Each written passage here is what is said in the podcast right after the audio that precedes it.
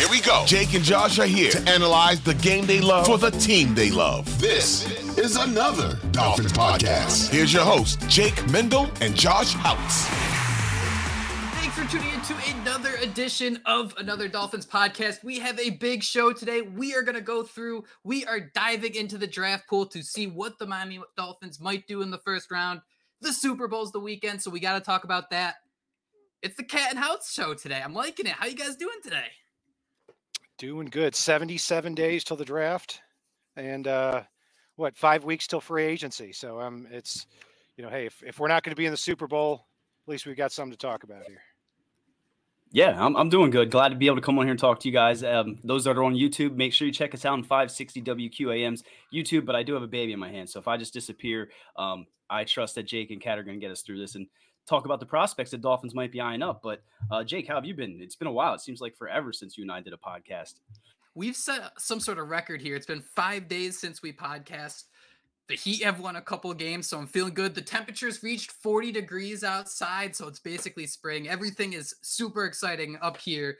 Uh, but yeah, I wanted to kind of take this opportunity to be step ahead of the curve to really try to dive in and use Cat's knowledge to get into some draft experts or draft prospects here. But before we do that, uh, guys, can I get your thoughts on the Super Bowl?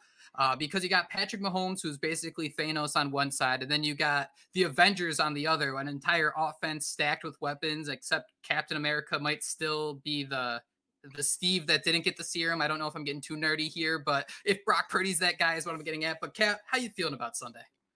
Well, my wife will be home in about five minutes, and she's a Chiefs fan, so I, I feel safe enough to predict 20 to 17 49ers. Ooh. Oh man, we, I wasn't gonna get. I don't know the score prediction, but I definitely have bet on the Chiefs. I do think that you just can't count out Patrick Mahomes, like you said. I mean, this is a guy that's um, just oozing with greatness, and even Andy Reid. I mean, every time he's in a big game, it seems like lately he just finds a way. So I'm gonna lean the opposite way. I think it might be the Chiefs, but um, that San Francisco 49ers team is scary, especially with Christian McCaffrey. I lean Kansas City, but I also think back to that um, 2019 Super Bowl where the Bucs beat the Chiefs, and I thought one of the most important factors of that game is the one issue with the Chiefs their offensive line was a mess. And the Chiefs are relatively healthy this year, except there's one guy not practicing. That's left guard Joe Thuney, who might be the best player on that offensive line. So if there's a world where we just say, oh, how did we not see this coming? I think it's maybe Kansas City's offensive line not being able to hold up and uh, Patrick Mahomes somehow not having enough time to uh, pull away a victory.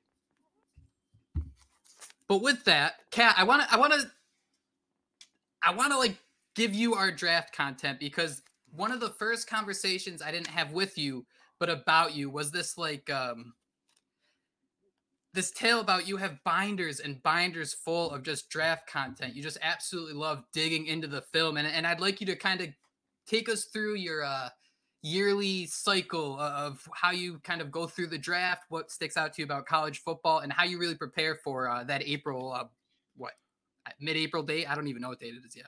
Yeah, so uh, what I think April 25th it is, and so what I like to do after the college football season, I like to watch college season, just really like a fan and enjoy it, and you know, just kind of observe what what jumps out at me there.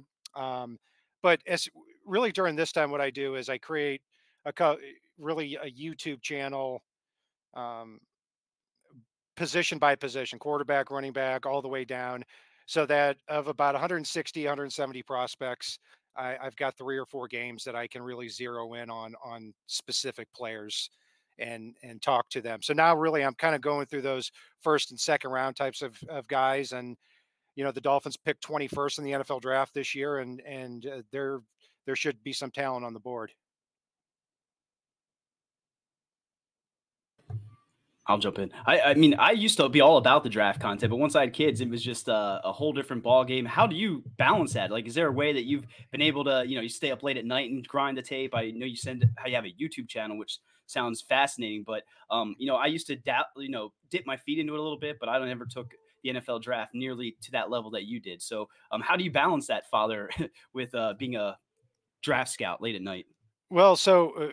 Basically my kids, my job, and football are the only three things I do. So that that helps out a lot. Like I, I watched a movie the other day, and I think that was the first time I watched a movie in like four years. Uh, you know, I just. I, I I don't know. It's It it's just.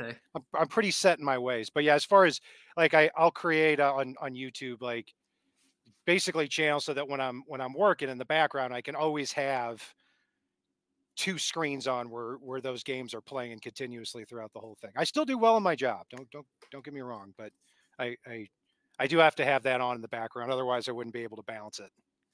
Number one goal of being a parent is multitasking, right? If and if you're not using multitasking, then then you're really missing out. If you're and still they're and they're computer- daycare during the day, so so we're we're good on that. When they're when they're when my kids are home, I'm with them, not watching it. But during the day, I've got a lot of time to multitask with between work and and, and football, so I'm I'm good to go.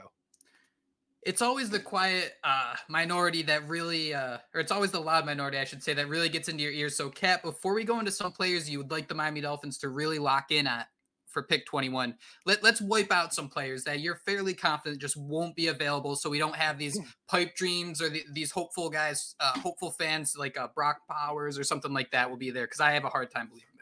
Yeah, I just looking at the list here. I mean, you can always have a you know a, a Laremy Tunsil type of draft day scenario, but assuming that's unlikely, you know, I go through it. Really, eleven players I focus on that that I I'd say, you know, okay, th- anything can happen, but for argument's sake, they're going to be off the board, or it's very very unlikely they'll be there when the Dolphins pick at twenty one. I've got eleven players, ten of them are on offense. It's not a strong defensive year, so uh, offensively, players that will not be there at twenty one. Caleb, three quarterbacks: Caleb Williams from USC, Drake Maye from North Carolina, Jayden Daniels from LSU.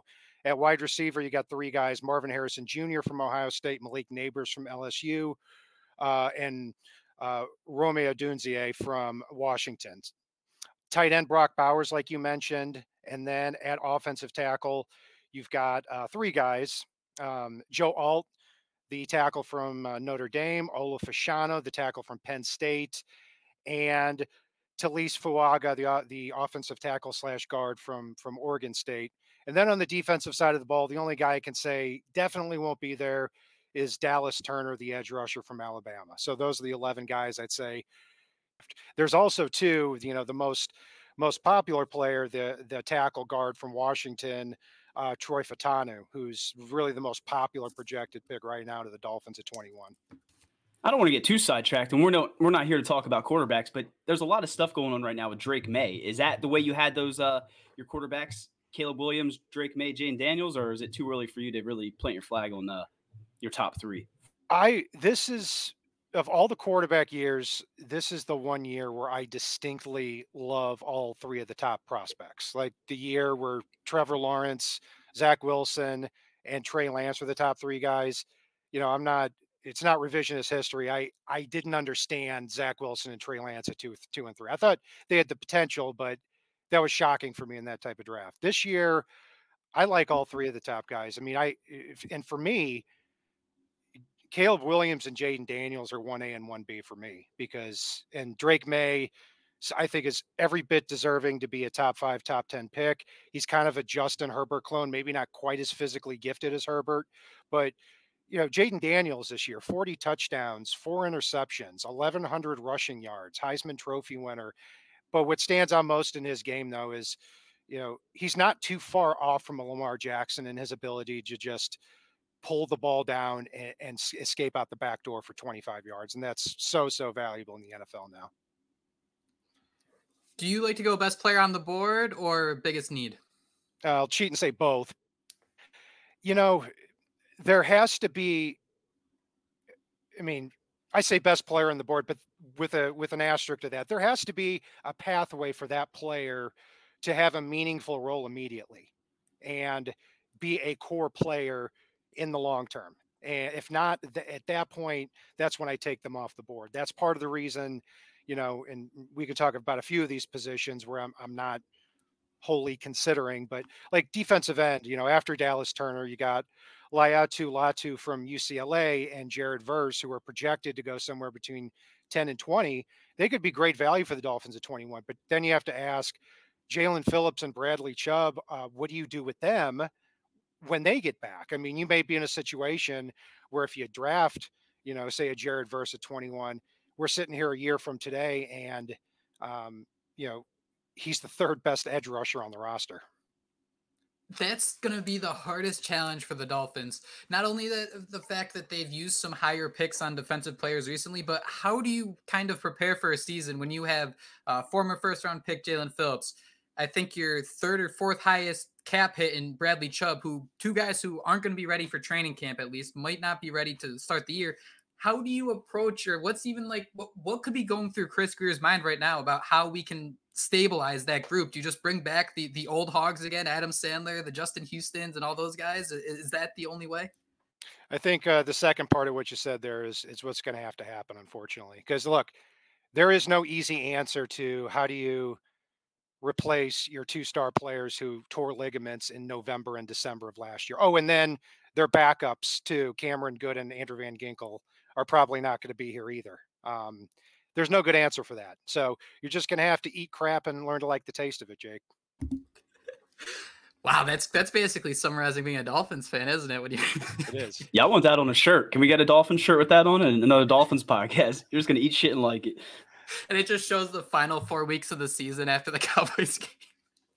Oh boy, that's that's that's mildly upsetting. Um, Cat, let's go through some of the positions though. As you start to shake out those first twenty um, you know, draft picks, where are some positions that you're already going through in your head? These are guys the Dolphins, or these are positions the Dolphins aren't even going to think about, just the way the roster's built, the uh, salary cap restrictions, and everything else they're dealing with. Yeah, and look, we have to talk about quarterback because if you're of the opinion that Tua is not, you know, the fran, if you're queasy about him getting a five, six year deal, I I get it, I really do. Um, but I don't like to talk about quarterbacks who don't exist either. I mean, and after you get past the first three guys, you know, Caleb Williams, Drake Maye Jayden Daniels, I'd be stunned if they don't they don't go in the top three or four picks. And then after that, you look at the quarterbacks right now who are projected to go anywhere from the middle of the first round to like round three, which are Bo Nix, Michael Penix, uh, and JJ McCarthy. Uh, McCarthy is from Michigan, Penix is from Washington, Bo Nix is from Oregon if you look at those players and say, look, I think that they're going to be better than Tua as a pro, I mean, I, I understand where you're coming from. I completely disagree with the evaluation, but at least I understand where that person's coming from. But when I see that, I, I don't see a quarterback that is that I can point to and say, yes, he can go into Buffalo and he can outduel Josh Allen. I don't see that in this class after the top three guys of Caleb Williams, Jayden Daniels, and Drake Maye. I keep yeah, I keep I joking that JJ McCarthy is going to be the guy they go after because of that being uh, the Michigan guy. And even what are your thoughts on Spencer Rattler? That's a name that's coming. You know what? Day Tua, maybe day. I, I keep making the joke about that being Landon Grier's favorite quarterback. So I mean, obviously he's not going to come in there and push two. I mean, you're sitting here talking about which one of these guys can come in and do it. Tua does. Let's be honest. You can look at college football. There are very few quarterbacks that have that type of accuracy and anticipation that Tua does. I mean, you cannot just plug and play any of these guys. But I have to throw out Spencer Rattler. Uh, what were your thoughts on him? He does seem to be, you know, shooting up the board a little bit after the Senior Bowl, and um, there were a time when a lot of people thought very highly of him. You know, after was it 2021 as last year or the year before his final year at Oklahoma, he was the consensus number one pick in mock drafts, and then he had a bad year, transferred to South Carolina. And he's been forgotten about. And now it's kind of like, all right, he's probably going to be a day three guy. And then he has the good senior bowl and now you're starting to talk about him as a third or fourth round pick uh, and i look I think anywhere after the first round for the Dolphins, a quarterback, it's fair game. And that should be the advantage of having Mike McDaniel as the head coach. I mean, you're talking to, if you talk about, you know, in the middle rounds, you know, a, a Spencer Rattler, a, a, Jordan Travis from Florida State when he gets healthy, these types of guys, yeah, I think the Dolphins would be crazy not to draft at least one quarterback every year. I think that's a great way to attack things. I mean, San Francisco, obviously, not every time you're going to nail a seventh round um, quarterback, but you never will if you don't try and just you know shoot those darts. Cat, what's another position you think they'll avoid? Uh, really bad year at running back. I mean, I I don't think the Dolphins would target that anyway. I mean, mm-hmm. um, I think if they went into next season with just you know Achane, Raheem Mostert, and Chris Brooks, I don't think anyone any of us would complain about that with Alec Ingold at fullback. Um, you know, tight end after Brock Bowers, you know, Ja'Tavion Sanders, a tight end from Texas, is the number two guy right now. I I wonder. I mean, the Dolphins really have to carve out a role for a tight end if they're going to draft a young guy like that. Uh, but after that, it's a very bad tight end class. And then on the defensive side of the ball, like I said, at, at edge, I think you just kind of got to take your lumps with Bradley Chubb and Jaelan Phillips. I don't think I don't think they're going to target that position in the first round. Defensive tackle, if you lose Christian Wilkins and then replace him with like a Johnny Newton from Illinois with your first round pick, I got to wonder kind of what you're doing there. Maybe a second round, or when you get into day three, maybe look at that position. Uh, it's also a bad year at linebacker, off ball linebacker. So, you know, there are a lot of positions in this draft that are that are they're not great compared to previous years, with mostly being running back, tight end, uh, off ball linebacker, and safety. Where is do you think there's any flexibility in trading back in the first round? I, am kind of of the opinion that Chris Grier's done a lot of dancing, and I kind of wish he did a little more uh, draft dancing like last year, trading back a couple times. Uh, but I'm kind of under the impression now that the Dolphins should kind of settle at 21 and, and, do whatever they can to hit it out of the park instead of testing fate again, kind of like they did with Jaylen Waddle a few years ago. Yeah, I'm always up for a trade down, and Touché. when you get when you get to pick 21, I mean if there's an opportunity to move back, it, really depends obviously who's on the board, but I at pick 21 there's there's not many trade downs I, I I think I would dislike. I mean, I don't it's very unlikely I'd see a player at that spot where I think, "Oh man, you absolutely 100% need to get that guy." You know, my opinion might change on that six times until then, but look, the Dolphins don't have a third round pick because they forfeited it because thanks thanks Steve Ross. Uh, and they don't have a fourth round pick because uh, they traded that for Bradley Chubb. So you're going to have between pick 55 and whatever their pick is in the fifth round. I mean, you're going to have another 100 pick gap where they're not taking anybody. So if they can trade down, get a few, uh, you know, late day two, day three picks, I, I'd be all for that. All right, Cat, considering we have some of the uh, parameters established here, uh, let, us start going through it. Dolphins on the clock, pick 21, play the fancy music. Uh, you're stuck here. You're not allowed to leave. It's Hotel California. Who do you want on the board? So, yeah, if we take out the first 11 picks um, that, that I mentioned before, my top five guys here, and and there's again not one that absolutely 100% I sit here today and say you've got to get that guy. Well, actually, the number one guy on my board is probably one I might think that about, but we'll we'll get to that in a bit. Number five on my list is uh, is Tyler Guyton, the tackle from Oklahoma, and this is not going to be a great fit for every offense, but this is this guy is six foot seven, 328 pounds. And if you watch him play, it's shocking to watch a man that big and that long move the way he does. And uh, his ability to get downfield uh, on those screen passes and in zone blocking, I think is incredibly rare. Uh, he's played left tackle at Oklahoma. He's played right tackle. He played right tackle this this past year because they had a left-handed quarterback. So he's somebody that the question would be would be at no, pick number 21. You could look at a player like that and say this is the most physically talented player on the board. But then what happens with Terron Armstead? Uh, and if Armstead comes back, are you willing to kick Guyton inside a guard for a year? Would that even work given his size? But I also look at him and say, if if you were to pair Tyler Guyton with Austin Jackson, you have two offensive tackles that can really get downfield and make those blocks in an offense that calls for it. Josh, what would you do? You still have Terron Armstead. H- how do you approach that situation? You, would you still go left tackle? You think? I mean, I think that's what it all comes down to, right? What he decides on. I mean, I do feel that his end is closer than you know right it's coming up. If he doesn't retire this year you know how much longer is he going to be in miami? So i i think i might go elsewhere if he comes back but i would have no issue with that. He's sitting here naming this guy make him sound like he's uh, an avenger or something and to think that last season at this time that we would come on here and hear how you could pair tyler guyton with austin jackson have two of these uh, you know great downfield blockers and things like that i just don't know that i would have ever even fathomed that. So yeah i think i'd go elsewhere if Ty- Terron Armstead um, chooses to come back, but um, I would have no issue if they ran to the board and took a physically gifted offensive tackle, like you mentioned. You wouldn't hang up and listen if Mike McDaniel is going to play six offensive linemen every play. Uh, oh, I would. It, it, it, the Bills did that. Last, I see. I don't understand why more teams don't do that. I mean, I don't know if you guys remember the 2013 season with the Bullygate stuff, but like when they lost Jonathan Martin and Richie Incognito in like the same week, and then they came out the following week against the Bengals on Sunday Night Football, the game where Cameron Wakes uh, had the safety of Andy Dalton, they played with six offensive linemen all game, and they had their most balanced game of the year. I mean, I, I don't. If you're going to use a tight end to block anyway, I don't understand why more teams don't do that anyway. So I'm all for that. I think the Lions actually did it quite a bit this year too, and it worked pretty yep. well for them. Cat, who you got at number four? So uh, number five was my. That was a tough one for me because I, I I had a lot of guys I was considering for that. The four are a little bit more secure in my mind as we sit here today. It's to, again, it'll change a million times between now and draft day. But number four is the most popular one in mock drafts, and that's uh, Troy Fautanu from Washington. And this is a player I, I, look at as, you know, he played left tackle at Washington um, almost his, his entire career. He started a few games at left guard, played 120 something snaps there, but I see him as that Pro Bowl uh, that offensive tackle that kicks inside at the next level to guard. I mean, if you look at just four of the six Pro Bowlers this year, I mean, in the NFL, I mean, Joe Thuney, like you talked about, he was a tackle in college. Zach Martin was a tackle in college.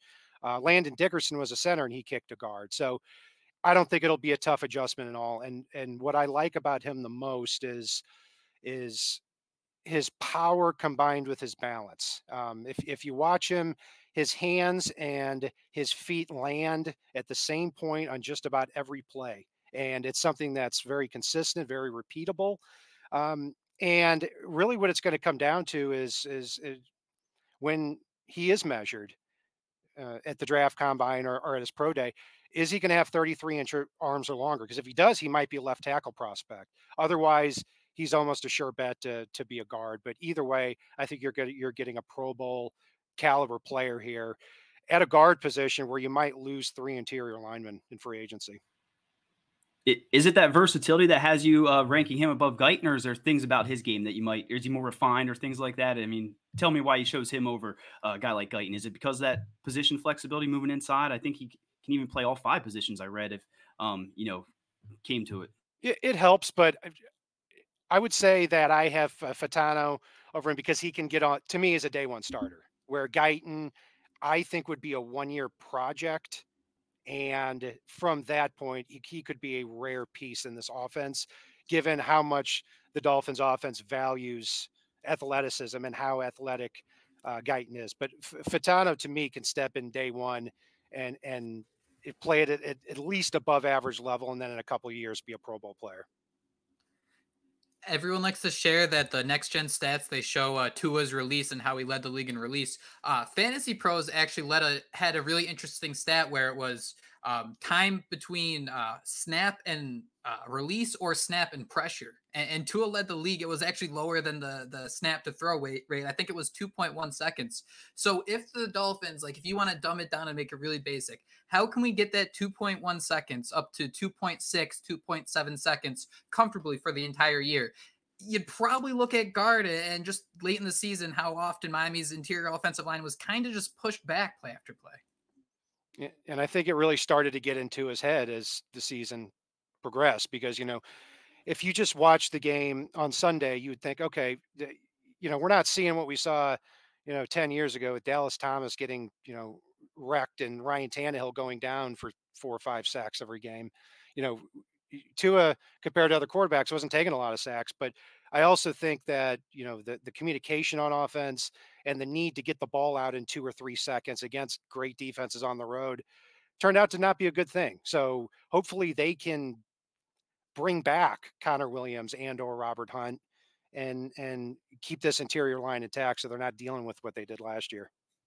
I, I just want to throw the name out there. Isaiah Wynn. Any thoughts on him? Because he was a guy I thought was playing decent. Obviously, you're not going to, you know, pass on a prospect because of an Isaiah Wynn. But um, what are your thoughts on bringing him back on the cheap? You know, to, sure. if anything, just be an added depth piece. Yeah, I mean, uh, what he's 2016 he was drafted drafted. So this will be his ninth year. I mean, he'll be 30. I mean, I, I thought he played at a, at a, a, at least a serviceable level, and he was what one year, two and a half million. Yeah, bring him back. I mean, he's not gonna he's not to, you know, turn around and say, I want a $10 million contract now. So, no, I'm all for that. I mean, him, Kendall Lamm, if you can bring them back for cheap and then supplement the rust with the draft, then eh, that could be a good replacement for Connor Williams and Robert Hunt. God, if I'm Kendall Lamm's agent, I see such a great opportunity to go make money though. You mean you had the limited? It's like a it's like a backup quarterback that comes in and has the two great games, and then you get the Matt Flynn contract. I think Kendall Lamm could lock that in pretty quickly. Yeah, but his agent will quickly remind him that he is in fact Kendall Lamm, and he'll do as he's told. So uh, he played he played well when he got on the field last year. I mean, no no game could we point to and say that they lost because you know Kendall Lamm was in the game. So, you know, I think he's with his what eighth team and no eh, fifth or sixth team and he'll be 32. So I think you could bring back him and Isaiah Wynn for for very cheap if you decide to spend your money elsewhere. Who are you looking at at number three? So eh, number three, I go to the defensive side of the ball and cornerback. Terrion Arnold from Alabama. And when you watch this guy play, if you just turn on Alabama on, on Saturday and, and watch this guy play, you would swear he's like 5'9, 180 pounds because he moves so well. He's really loose hipped. And you look you look at the roster and he's six foot, almost 200 pounds. And that speaks to his ability to to slide and glide so quickly. And last year, 12 passes defended, five interceptions, right now there's a a big uh, dogfight at the top of the board here between six or seven cornerbacks for who's going to be that number one guy. There is no Sauce Gardner in this draft, but Terrion Arnold could go really anywhere from that 10 spot all the way to the end of the first round. Uh, and, and he's somebody that if you draft it, what a compliment that would be opposite Jalen Ramsey, because the Dolphins, you know, they haven't been able to get that to get consistent playmakers at the cornerback position other than Xavier Howard. I mean, Jalen Ramsey had those two games where he had the three picks. Other than that, teams avoided him. You know, Kader Kohou, who had a rough go of it. You know, you had an interception here or there from one from Eli Apple. But, you know, to have Terrion Arnold opposite um, Jalen Ramsey, I think Anthony Weaver starts out here with two really, really good cornerbacks. Um, I was just going to ask you. I know the big name that's been, I think, again, Senior Bowl. Was it not uh, Mitchell Toledo cornerback was shooting up uh, draft charts and things like that? Do you have any um, pre- do you have any preference or reason why you chose the corner that you did? Because you did mention so many being at the top and they're kind of being a dogfight. Um, or is there a reason you went with him? And then, you know, what other guys do you like at that position? Uh, well, Quinyon Mitchell's two uh, on my board here. So, uh, yeah, I think. Spoiler he, alert, my bad. no, no, you're because it was, you know, because it really is going to be a fight at the top. I mean, and Quinyon Mitchell, I mean, he he went down to the Senior Bowl and he already went in there in that top five or among those top five or six guys. Mitchell and Terrion Arnold are the exact same height and weight, 195 pounds. And you watch, you look, and they are look like completely different players. You'd swear one is like I said, 5'9", 175 pounds, and Arnold because he moves so well. And then Quinyon Mitchell looks bigger than six foot. 195 pounds. You know, he's what really impressed uh, me uh, with with Quinyon Mitchell there is was his ability to cover these these receivers at the Senior Bowl downfield in the one-on-one drills because you expect him to be physical at the line, and he played cornerback, he played slot, he played safety at Toledo, and I know that's a lower level of competition, but that's when the Senior Bowl matters here, where you go into these games and, and now you're playing against the top the best of the best among your peers. I mean, and Quinyon Mitchell, I, I like the fact that even if he were to have some trouble at cornerback early on, he has the physicality and he has the flexibility to move to safety. So now you've got really two ways for him to be successful. I mean, yeah, I'm, I'm big on Quinyon Mitchell here. I'd love him to pick number 21 and uh, talking about a guy with 37 pass breakups over the last two years. Let's say the defense gets one big present under the Christmas tree, and that includes the fact that uh, Christian Wilkins walks, Andrew Van Ginkel walks. How would you feel about that defense entering week one if that was the one major um, improvement they were able to make when you consider the salary cap issues and, as we've spoken in the past, the importance of throwing everything we can at the offensive line? Yeah, if there is one spot in the team that I would hope that the Dolphins would say, okay, look, we're not, we're just not going to spend a lot of money here. We're going to get, you know, if Christian Wilkins walks, we're going to get a defensive tackle in free agency for three or four million a year, and his job is to fit Anthony Weaver's defense and basically tie up blocks for the linebackers. John Jenkins. You, you, you, John Jenkins, perfect example. Um, and and then an outside linebacker, hey, we're gonna, you know, we're going to try to create pressure any way that we can until Jaelan Phillips and Bradley Chubb come back. And with that, you know, taking the resources and pouring them into the secondary. DeShon Elliott should not be a lot of money to resign. You've got Jevon Holland, you've got Jalen Ramsey. You've got to think Kader Kohou is going to be a better fit in any defense he plays in when you see what he did from year one to year two.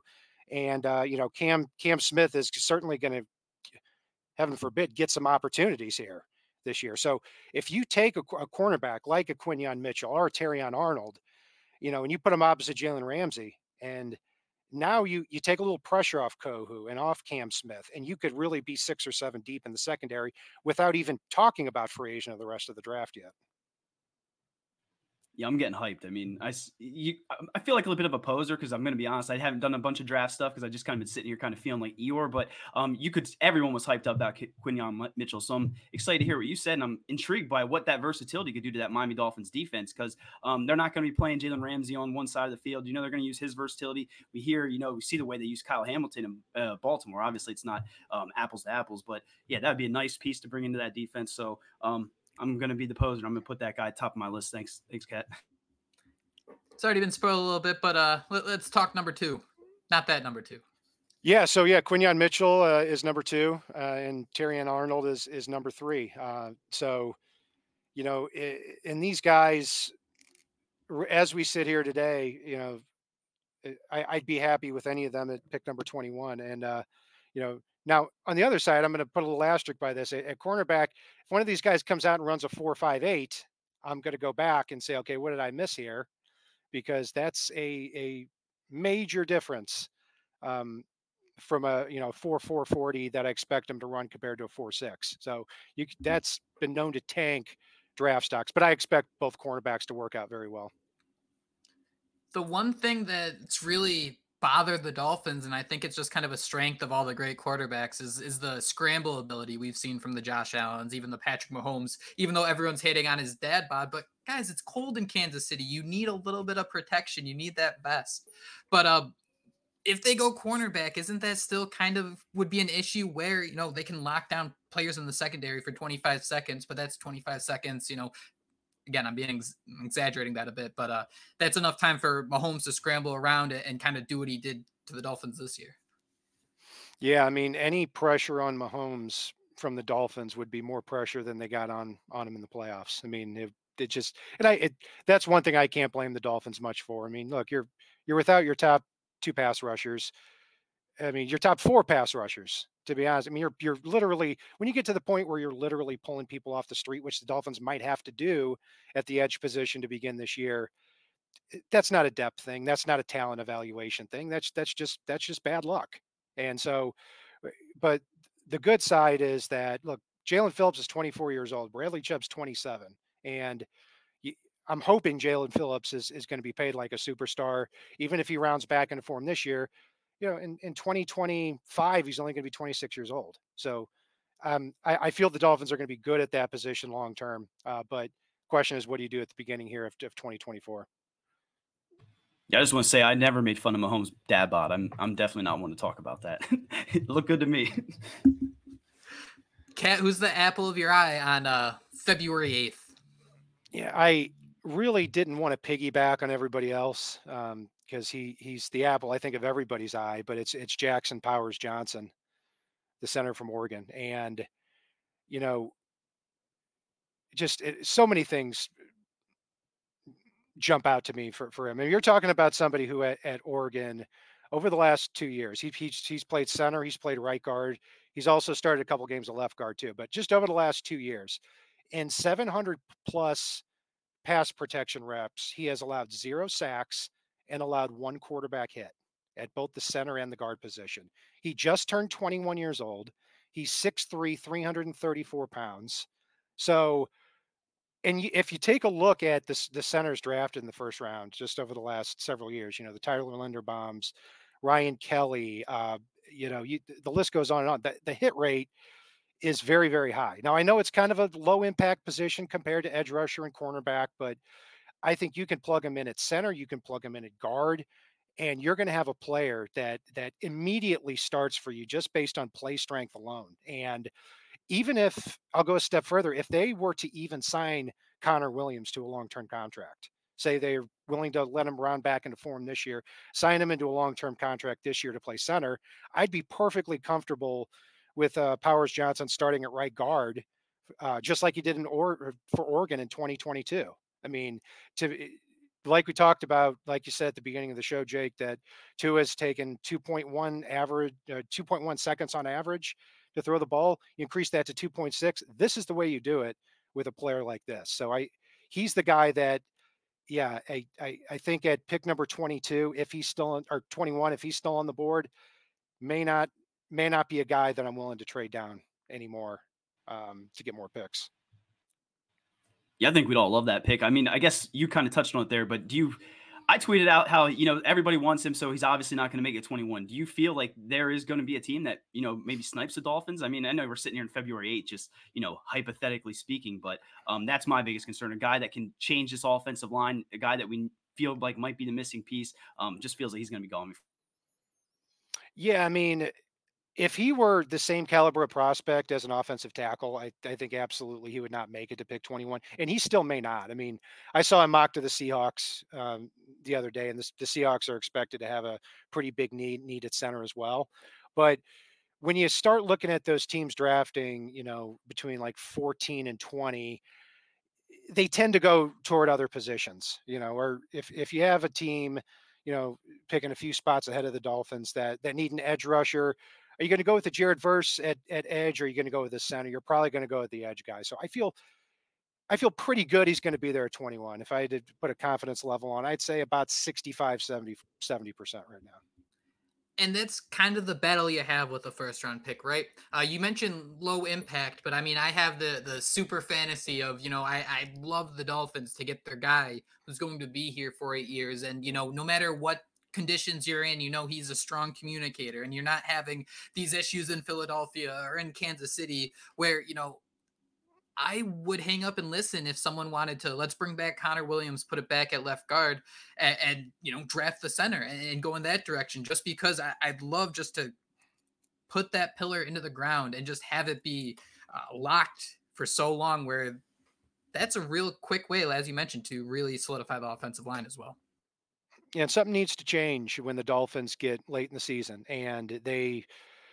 It should be quite obvious to all of us that that going into Buffalo or Philadelphia or, or Baltimore late in the season with a smallish roster isn't going to work if they're they can't get more physical up front, and that's where Jackson Powers Johnson would would come into play here.